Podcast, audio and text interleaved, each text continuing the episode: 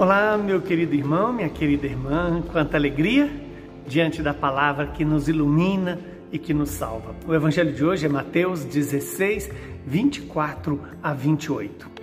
Naquele tempo, Jesus disse aos discípulos: Se alguém quer me seguir, renuncie a si mesmo, tome a sua cruz e me siga.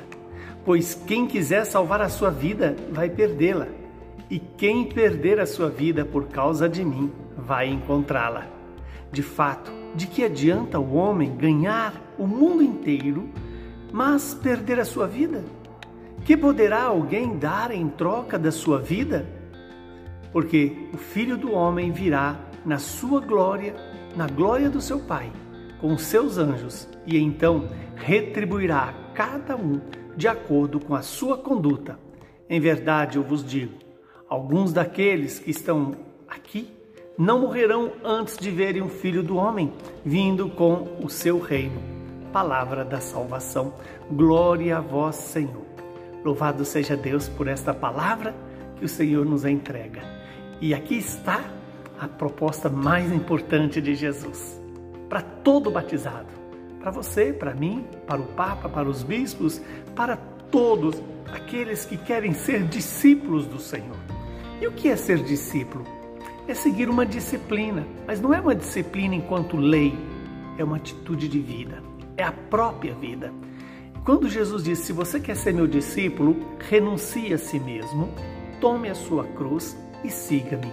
Ora, renunciar a si mesmo é permitir que a vontade de Deus guie a nossa vontade.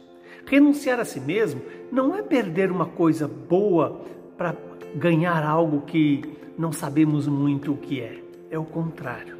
É renunciar àquilo que é frágil no tempo, é frágil no espaço, para receber e ganhar a vida eterna. Porém, há um critério. Não basta só renunciar a si mesmo. É necessário tomar a cruz. E o que é a cruz? É aquilo que nos coloca na nossa condição de criatura e ao mesmo tempo nos faz reconhecer dependentes de Deus. Dependentes por tanto no ser como no agir. Além de renunciar a si mesmo, tomar a sua cruz, Jesus nos convida a segui-lo, quer dizer, a não ficar parado, mas a entrar no caminho que é o próprio Jesus. Jesus é o caminho, porque ele nos mostra de onde viemos e para onde vamos. Nascemos de Deus e para Deus retornamos.